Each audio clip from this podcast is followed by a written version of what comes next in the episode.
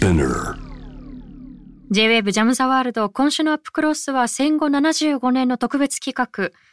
今夜は福島第一原発の構内にかつて少年飛行兵の訓練所として作られ太平洋戦争の末期特攻隊の訓練基地になっていたいわき飛行場について私八田夏樹がお伝えしていきたいと思います。え皆さんこのいわき飛行場の存在ご存知でしょうか？福島県の大熊町そしてお隣の双葉町にまたがる福島第一原発の敷地内にあった飛行場。この福島第一原発の敷地の3分の1にあたる敷地が実はこのいわき飛行場の跡地ということになります。今はもうありません。ただ2010年の航空写真を確認するとこの頃まで格納庫の跡地というのは確認できるんですよね。ただ今現在航空写真を改めて見てみると2010年頃まで確認できていたその格納庫の跡地には今汚染水のタンクが並んでいるという状況です。このいわき飛行場について残されている石碑碑文に書かれているものを頼りにたどっていきますとこれ2000失礼しました1940年の4月、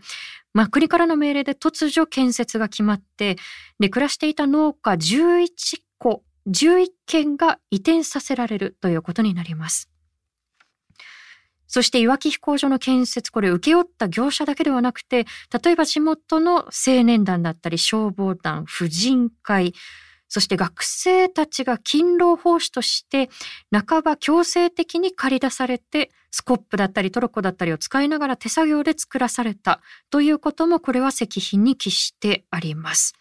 あのそもそもこの移転自体もどこまでコンセンサスが取れていたのかっていうことは疑問なんですよね。というのもあの近隣にも飛行場があの飛行場の跡地というのがあったんですけれどもあのそこではもうほとんど有無を言わせずに彼ら彼女たちを移転させてきた。ということが記録で残っていたりします。そしてこのいわき飛行場戦況の悪化に伴って戦争の半年前ですね。あ終戦の半年前ですね。1945年の2月以降特攻隊の訓練施設になった。ということでここで訓練を受けた兵士たちが例えばまあ、鹿児島県の治蘭にの基地に配備されたりですとかあのそういったところの起点になった場所です。で終戦直前の8月の9日と8月の10日この飛行場があったということでアメリカ軍から周辺地域にも被害が及ぶほどの激しい空襲が実はありました。特にその10日の空襲というのが激しかったようで、あの民家が火の海になってしまったという記録も残っています。実際にこれ、アメリカ軍が保有しているガンカメラ、飛行機につけられたカメラですね、によって記録された映像というのも残っています。で、この福島第一原発の敷地にあったこの日脇飛行場がどんな施設だったのかということを示すこの石碑なんですけれども震災前までは私たちが普通に見ることができる場所に建てられていたんですが今は移転されて日頃は見ることができない福島第一原発の敷地の内部に今は置かれています一般には見ることができませんでこのいわき飛行場私も大熊町を取材してあの地元の方々に伺ってごく最近この存在を知ったんですよね。でその岩木飛行場について現在福島県須賀川市にお住まいで大熊町の出身です。大熊ふるさと塾の顧問でもあって例えば大熊の郷土史だったりそういったことにお詳しい鎌田清江さんに詳しく教えてもらいました鎌田さんは残しておきたい大熊の話という例えばこれまでの大熊の歴史だったりまあ、残っている郷土のお話ということがここに詳しく書かれているんですけれどもこの本の著者でもあります。現在今年で78歳になるんですけれどもまずはこのいわき飛行場が当時はあるいは終戦直後というのはほとんど地元でも知られていなかった詳しくを。そういうお話からまず聞いていただければと思います。多分大熊町の人でも知ってる人は1%いないと思いますよ。公表されてなかった国の仕事で、うん、ただあの飛行場解体っていうか、うん、廃線になってあそこにあった飛行機をね後で GHQ が入ってきておそらく何かされるっていうことでみんなどっかに持ってって隠したりなんかしたんですよね。まあ書類なんかおそらくもう焼却処分かなんかしたでしょうけど、その時の飛行機を処分するのに当時の双葉中学校現在の双葉高校そこの生徒たちが学徒同意みたいに授業なんかしないでそういうの片付けさせられてみんなであの飛行機をね多分羽をこう畳んじゃって小さくして何人もで引っ張って隠したという。隠してあった与野森公園の広場になってるとこの辺は松山の中で竹やぶだったんですよね。こう荒れ地な、はい、その中に何機か隠してあるのは母親に手を引かれて行ってきたの中に飛行機は覚えてますこういうこういう色の飛行機です。赤とんぼって言われて真っ赤ではないですよね。はい、通称赤とんぼ。通称赤とんぼ。六十キロ。竹やぶまで行けば子供の人たちでも見れるぐらいのところに。そうそう、竹やぶの中にこう何機かこう、やぶの中に隠してあった。その当時の双葉中学校の生徒たちがそこに動員されたっていうのは何か記述で資料で残っていや、私短歌やってて、はい、一緒にずっとこうお付き合いしてて亡くなりましたけど佐藤雄亭さんっていうのは私よりちょうど10歳上だったんですけど、はい、その方と15年ぐらい一緒だったので自分らが弾いてたっていうのを言ってますから。であの原町よりも使いやすかったと思うんです。ここの原発のところは下が海岸でしょ？崖。30メートル。そうすると練習するのには滑走路短くてここに飛び出せばすぐもう空気抵抗が受けるんですよだから訓練できるっていうそういう利便性があった。上ヶ原の場合は平地ですからね。はい。はい鎌田さんが最後におっしゃっていた原町、ひばりが原というのは、現在でいう福島県南相馬市にあたりますね。ここにも飛行場がありました。ただ、地形的に見ると、鎌田さんもおっしゃったように、この岩木飛行場というのが、まあ、太平洋に面している30メートルほどの断崖絶壁に作られていたんですよね。なので、まあ、空気抵抗を利用しやすかったということで、まあ、例えば、稜線を敵艦に見立ててみたりですとか、それによってこう急上昇と急降下を繰り返してという訓練が行われていったそうです。で当時の双葉中学校の学生たちが動員された記録はというお話があったんですけれどもあのこれ調べてみると双葉町史に実は記載がありましたでこの双葉町史を読んでいくと鎌田さんがおっしゃったこの通称赤とんぼと呼ばれるまあ、朱色に近いですかね。この練習機。これが約50機、そして隊長機であるゼロ戦が1機、この岩木飛行場にはありましたた。だ、練習機は当時の双葉中学校の生徒によって、与野森公園、今の富岡町の方ですね。与野森公園に運ばれていっで、そして隊長機であるゼロ戦は、双葉中学校の校庭に移されていたので、まあ、飛行場の空襲がその後、えー、8月の9日10日にあっても被害は少なかったたということなんですよね。ちなみにこの双葉中学校の学生たちは、先ほどお話に上がっていた原町、この南相馬市にある飛行場の、えー、壕を掘るという作業にも1ヶ月近く動員されたということもここには記されていました。ただ、終戦後にですね、このいわき飛行場だったりですとか、それに関連する資料だったり記録の多くが処分されてしまったり、あるいはまだ治安維持法がしばらくは続いてましたよね、ということで、なかなかそれを口に出して共有するという機会が人々の中になかったということもあって、鎌田さんがおっしゃるように、地元の人たちでも終戦直後は知らない人たち、詳しくわからないという人たちがほとんどだったということです。で、この福島第一原発の敷地内に建てられた石碑が大きな手がかりにはなるんですけれども、もう一つこのいわき飛行場があったということを伺わせるものがあるんですよね。あの、捨てるという漢字の捨てるですね。に、石、ストーンの石ですね。に、そして、塚と書いて、捨て石塚と呼ばれる塚があります。え、これ、海から離れて、山奥に向かった本当にこう小さな細道にある塚なんですけれども、小塚という、今は帰還困難区域にあって、あの、特別な許可をいただいて、って出入りすることはできるんですけれども、ここに帰ってきて暮らすということはまだ叶わない地域です。で、ここにステイ静かが建てられているんですけれども、これどういう塚かというと、まずこの周辺に小塚生誕試験場というのが戦時中にあったんですよね。で、当時、あれ炭って思うかもしれないんですけれども、石油がまず不足をしていましたよね。ということで、例えば石炭で走る車が開発をされたりですとか、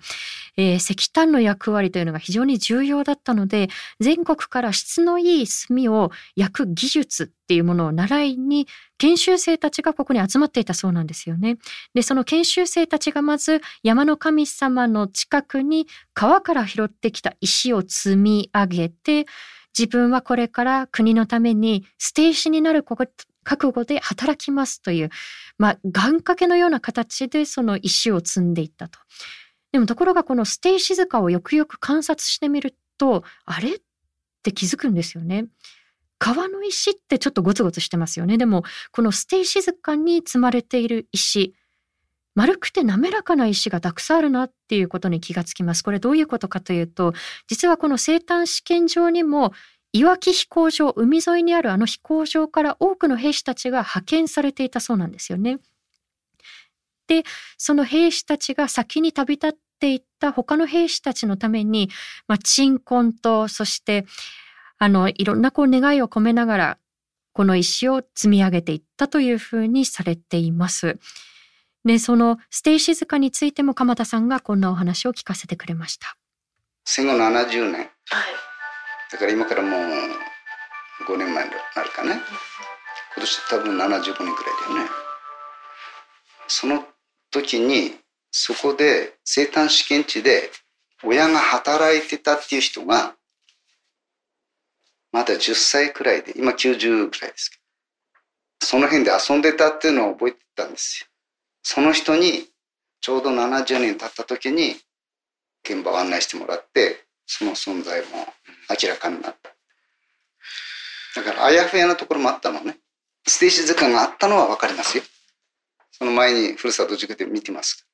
でも現実にどういう状況だったかっていうのはなんかじゃあ70年経ってようやく出てきた証言で少しずつ分かってきたことってことです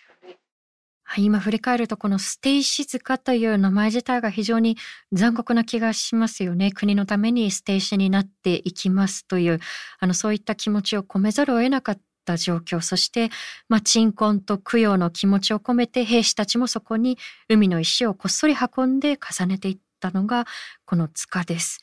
なかなかこれが最近まで証言として現れてこなかったんですが、鎌田さんがおっしゃるように、戦後70年経ってようやく少しずつ実態が見えてきたということです。そして終戦後、この岩木飛行場は塩田、まあ、塩を作るための塩田になっていくんですよね。で、そもそもこの飛行場の跡地が塩田になっていく過程も含めて、あれ、なんでそこに払い下げたのっていう不透明なプロセスが浮き彫りになってきます。そしてその後1961年に9月1961年9月に福島県大熊町の議会翌10月に福島県双葉町の議会が原発の誘致を決議。そして1971年3月福島県第一原発福島第一原発の1号機の運転が始まります。なぜいわき飛行場の跡地に原発は作られていったのか。先ほど皆さんにお伝えした通りそもそもこの飛行場の跡地があれなんで塩田になっているんだろうかというところから不透明です。えー、ツイッターでもいろんなメッセージをいただいているんですが、えー、ツイッターネーム青い彗星さんから、えー、公文書大事だよねって本当にそうなんですよね。あの、なかなか多くの記録が残っていないこの岩木飛行場なんですけれども、まあ、国立国会図書館に私も通いまして、いろんな公文書にあたりました。で、その手がかりをこう、つなぎ合わせて見えてくる実態ということで今日はお送りをしています。あの、前半にお伝えした通り、この岩木飛行場の跡地には、福島第一原発がその後建設をされていくんですが、えー、そもそもですね、その間にもいろんな出来事がありまして、このいわき飛行場の跡地が戦後、住人たちの知らないところで国土、国土計画、後の西部グループの一部ですね、に買い取られていって、そして塩田になっていた。そこに特りわけ、特に住人たちのコンセンサスがあったというわけではないんですよね。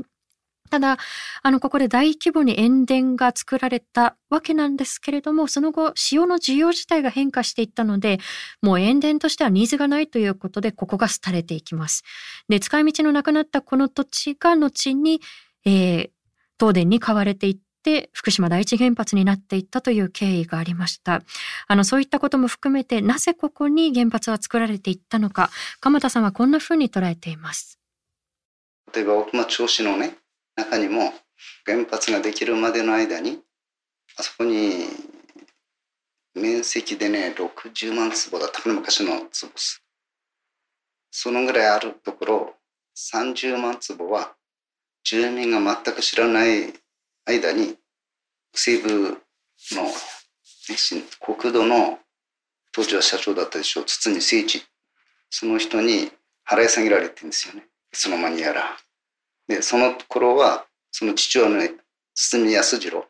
衆議院議長がなんかやってたことなんですよ。ですから、いつの間にか、この町で、あそこにあった土地の半分くらいはその人の持ち物になってたってことです。それはいわき飛行場の土地っていうことですか？そうです。ここに原発を誘致する一つの方便だったと思うんですよ。あの、福島のちびっとなんて言われてましたからね。それは地元の人は誰も使わないですよそういう言葉は。中央の方で作ったか県で作ったか知らないけどそういう言葉を使って双葉郡内では一番偏僻な福島県内で偏僻だよというような状況を周りからこう作っておいてあそこに誘致するっていうのを持ってきてるみたいですよ。うちは果物だけだから果物作りにおいてはね大体こういいレベルにこう乗っかってきた時に原発も一緒に入ってきたから。だから、そっちの方にやっぱり一日中ね、汗を流して畑でこう空を向いて顔真っ黒にしてるよりは、当時は今みたいにあの食堂やなんかできてないから弁当を持っていくと一日一枚になるよと。そういう人集めのルートがね、いっぱいあったから。本当から言うと反対。昭和30年代頃の原水爆禁止署名運動なんてやってましたよね。何百枚かは出したしね。そんなことしたんで、安心はしてませんでした。ただ、我々その頃まだ高校生だから、原発を作るの、作らないのっていうのに言えるような立場じゃないですよね、まだ。でも、大丈夫だっては思ってませんでした、でもできちゃったものはもうしょうがないから果物作りしてるからいろんなことでこうあっても一番怖いのがヒューマンエラーだっていうような感じ。東電の人たちも集まったらヒューマンエラーだけはしないようにしてくれればチェルノブイリもねヒューマンエラーが原因のようですからそっちの方さえなければね日本の技術だったら被害はないかなと思ってはいたんですよ。さあ、鎌田さんのお話にあったように、繰り返しになりますが、このいわき飛行場の敷地というのは、その後、住人たちのコンセンサスがないままに、えー、当時の国土、西部グループの前身の一部ですね、に払い下げられていったと。で、その後、塩田として使われていたんですが、廃れた後に、えー、福島第一原発の敷地になっていたという経緯がありました。あの、鎌田さんがヒューマンエラーが起きなければと思っていたというふうにおっしゃっていましたが、まあ、この福島第一原発皆さんご存知の通り東日本大震災による津波で壊滅的な事故を起こす。わけです。よね。あの当時鎌田さんは福島第一原発から3キロほどの場所で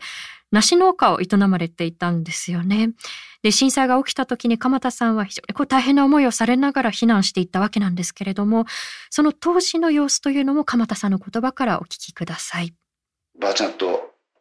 夜一晩そもそもこれ危ないなっていうことで夜中に真っ暗の中で2人で懐中電灯を口に加えながらこうなんとか乗せて、引っ張り出して、妹のところに避難したんですよ。体育館はもう、このくらいのところに100人ぐらいいますから、入れないでしょ。寝たきりだからおむつも何もかけてるし。しょうがないから同じ町内の野上っていうところに嫁いでいた妹のところに普通だったら12、3分で行くところをこの道もダメあの道もダメって言ったら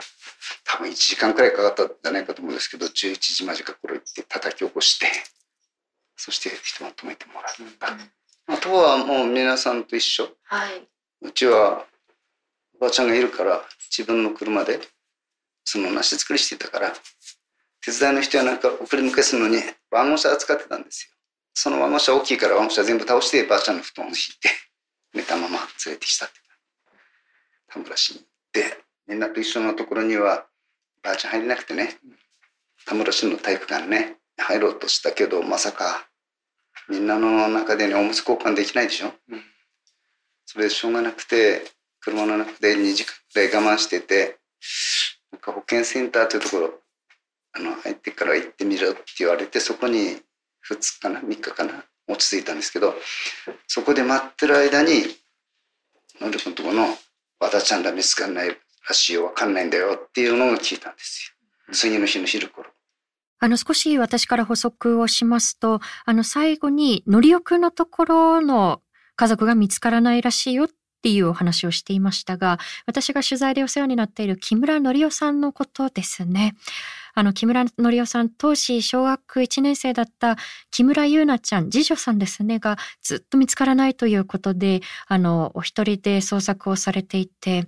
で、その後仲間たちも一緒に加わって捜索の末、えー、2016年にようやくご遺体の一部が、ご遺骨の一部が見つかったという方です。えー、その方と一緒に鎌田さんの取材に行ってきました。さあ、鎌田さんのお話にもありましたが、えー、大変な思いをされながら、なんとかこの町から、えー、安全な場所へということで、ほとんどもう木の実木のままですよね、皆さん逃れていったと。えー、そして鎌田さんの梨農園があった場所というのが、原発事故によって帰還困難区域になってしまいました。梨の栽培はもちろんストップです。で、畑が荒れ放題になってしまっただけではなくて、汚染土だったりですとか除染で出た廃棄物の中間貯蔵施設の、えー、建設予定地になっていったんですよねで私も鎌田さんの農園があった場所今年の2月にお邪魔をしていますが、えー、梨の木は全て切られてしまってそこに真っ黒いフレコンバッグがうず高く積まれているという光景がそこにはありました。あの、鎌田さん19歳から梨の栽培を続けていて、あの、大熊町の、えー、キャッチフレーズというのがですね、フルーツの香る、フルーツの香るロマンの里なんですよね。でもやっぱりこのフルーツの香りがしないとロマンの里じゃないじゃないかということで和梨だけではなくて洋梨も手がけたりですとかいろんなこう工夫をされながら試行錯誤を繰り返していた農家さんでもありました先ほどのお話にあった通り自分たちのその梨作りフルーツ作りがいいところに乗っかってきたところで原発も入ってきたというのが鎌田さんの捉え方です。さあ、この原発が作られる前は皆さんにお伝えしてきた通り、多くの若い方々の命を奪っていく特攻の訓練所がそこにあった。そしてそこに作られた原発は事故を起こして多くの犠牲者を生みました。そしてその原発事故後は中間貯蔵施設がそこに建設をされていっているということで、国の政策に翻弄され続けている鎌田さんのふるさと、鎌田さん自身はどんな思いを感じながら抱きながら見つめているのかそれも直接伺ってみました。やっぱりできれば何もさしたくないですよね。こんな平和なところね。何も相手と思いますけどやっぱりね国の方もその住民に対しての大義名分を作ってくるんですよね。それが住民の弱いところなんですよ。大義名分、ね、っていうのは福島県ほとんどこう除染したと福島県のためですからなんとか我慢してくださいって思ってくるんですよ。我々個人よりも町とかねそういう行政に携わってるものはみんなのためならやむを得ないっていう気持ちになってくるんですよ。そして県で引き受けて町で引き受けたらじゃあ住民反対しますかって反対してもどうしようもないでしょうっていうこう構図できてきますよね。まあ、我々が選んだ町会議員、町長が引き受けたんだらやむを得ないなと言わざるを得ないような状況を作ってきて、こう、持ってきてますから、うんやむを得ないかなというような感じはありました。うん。でもやっぱりちょっと歴史を遡ると似てるというか例えばそのいわき飛行場も国の防衛のため。で例えばその原発なんかも国の発展のため。で今度中間貯蔵施設は福島県のためっていうふうになるとだから我慢してねっていう構造はかなり似通ったところはありますよね。はい、暗黙のやつだよね。同調圧力が違う。し、まあ、沖縄の基地なんかもそうですずっと私言ってきたのはこの原発で我々避難してますけど国がやってきた後始末？見ると？大熊町とか双葉町の行く末も見えるなと思うんですよ。私の考え方としてはそんなに大それたもんじゃなくて今使ってる我々が住んでいた大熊町っていうのは大熊町の3.11時点の人間の町じゃないんですよね。これから500年も1000年も先の人たちもこれから生まれてきて使う大地なんですよ。だから今よりは悪くして残したくない。私はそれ。はい、皆さん鎌田さんのお話いかがでしたでしょうか？あのみんなのためならやむを得ないという鎌田さんの言葉が一つこの状況を理解する上での鍵ではないかなというふうに私は思うんですよね。あのこの土地で繰り返されてきたことってどういうことかというと、まあ、例えばいわき飛行場は国の防衛のためという名分でしたよね。そして原発は国だったり地域の発展のためだからということで、皆さんそれなりにリスクは意識していつつも、当時はなかなかそこに対してノーっていう言葉を上げづらいという状況があったというふうにも地元の方から伺いました。そして今度は原発事故が起き、この中間貯蔵施設は福島県のため、あるいは復興のために受け入れてほしいということで、あの、こういったことが繰り返されてきた歴史があります。え今日のいわき飛行場、そしてステイ静かのこと、あるいはその後の原発事故、そして今に至るまでのことを振り返っていくと、例えばこの国だったり社会の格好好きの大義名分のために、不都合なものがこの地に背負わされてきたその構造的な問題って見えてくると思うんですよね。で、そこから享受する利益だったり、それは果たして私たちは豊かさと呼べるんだろうかということを感じます。あの、最後に少しだけあのメッセージ、いただいたメッセージもご紹介しますが、ラジオネームリマインドさんから、戦争と原発事故を無理に関連づけようとは思いませんが、過去の事実に目を向けようとしない傾向が強まれば、やがて人々は、やがては人々の記憶から消し去られてしまう恐れありという点では共通点を感じます。私たちはどちらにも危機感を持つべきではないでしょうかということで、本当にこうおっしゃる通りだと思います。え鎌田さんがおっしゃった100年後、1000年後の大地のためには、私たちの未来への選択が問われているので、引き続きこの危機感を教訓に変えるという姿勢が不可欠かと思います。このいわき飛行場、そしてステイ静かに関しては、私たちの NPO Dialogue for People のサイトに詳しい記事を掲載しておりますので、ぜひそちらもご覧いただければと思います。はい、ということで今日は福島第一原発の敷地にかつてあったいわき飛行場についての取材レポートでした。えこの場所が第一原発になっていったことについてもう少しあの補足をしていくと日本原子力産業会議がなぜここに原子力発電所が設置可能になったのかその理由について分析している文章があります。えそれによると周辺の人口分布がまず希薄であってで、近接した市街地としては、約8.5キロ離れたところに、えー、1965年10月現在2万3000人の人口がある、えー、浪江町があるというふうに分析しているんですが、ちょっとこれ引っかかりますよね。これ、あの、大熊町市でも分析をされているんですけれども、いやいや待ってくださいと。こう、福島第一原発から浪江町よりも近いところにまず大熊町ありますよね。で、それ以外にも双葉だったり、富岡町ありますよね。で、この説明からすっぽりと抜け落ちてしまっている2万人以上いない町ならば、市街地として扱わないのか、つまり2万人以上の浪江町は確かに特筆するに値するけれども、それよりももっと小さな町は配慮の対象にならないんだろうかということを大熊町の大熊町市の中でも指摘をされています。えこれ調子の中でもう一つですね、東京から遠いこと、人口密度、人口密集の地域から離れていることが立地条件として考慮されていることからすれば、いかに技術的に安全性が強調されていようとも原子力発電所の性格が如実に示されていると言わざるを得ないであろうということが指摘をされています。え先ほどのその人口規模、まあ1万人以上あるいはその前後の小規模の町であればまあ、配慮に値しないというふうに扱われてしまったっていうこともそうですし、まあ、安全を強調してはいるものの結局東京から遠ざけたいものなんでしょそれってやっぱりリスクがあるんだからでしょっていうことを、まあ、大熊町市では指摘をしているんですよね。でも、町市で指摘をしているにもかかわらず、最終的には町の、まあ、会議で、まあ、誘致をしましょうっていうことが決まっていくわけですよね。あの、ここに先ほどの鎌田さんがおっしゃった大義名分のためなら仕方がないじゃないか。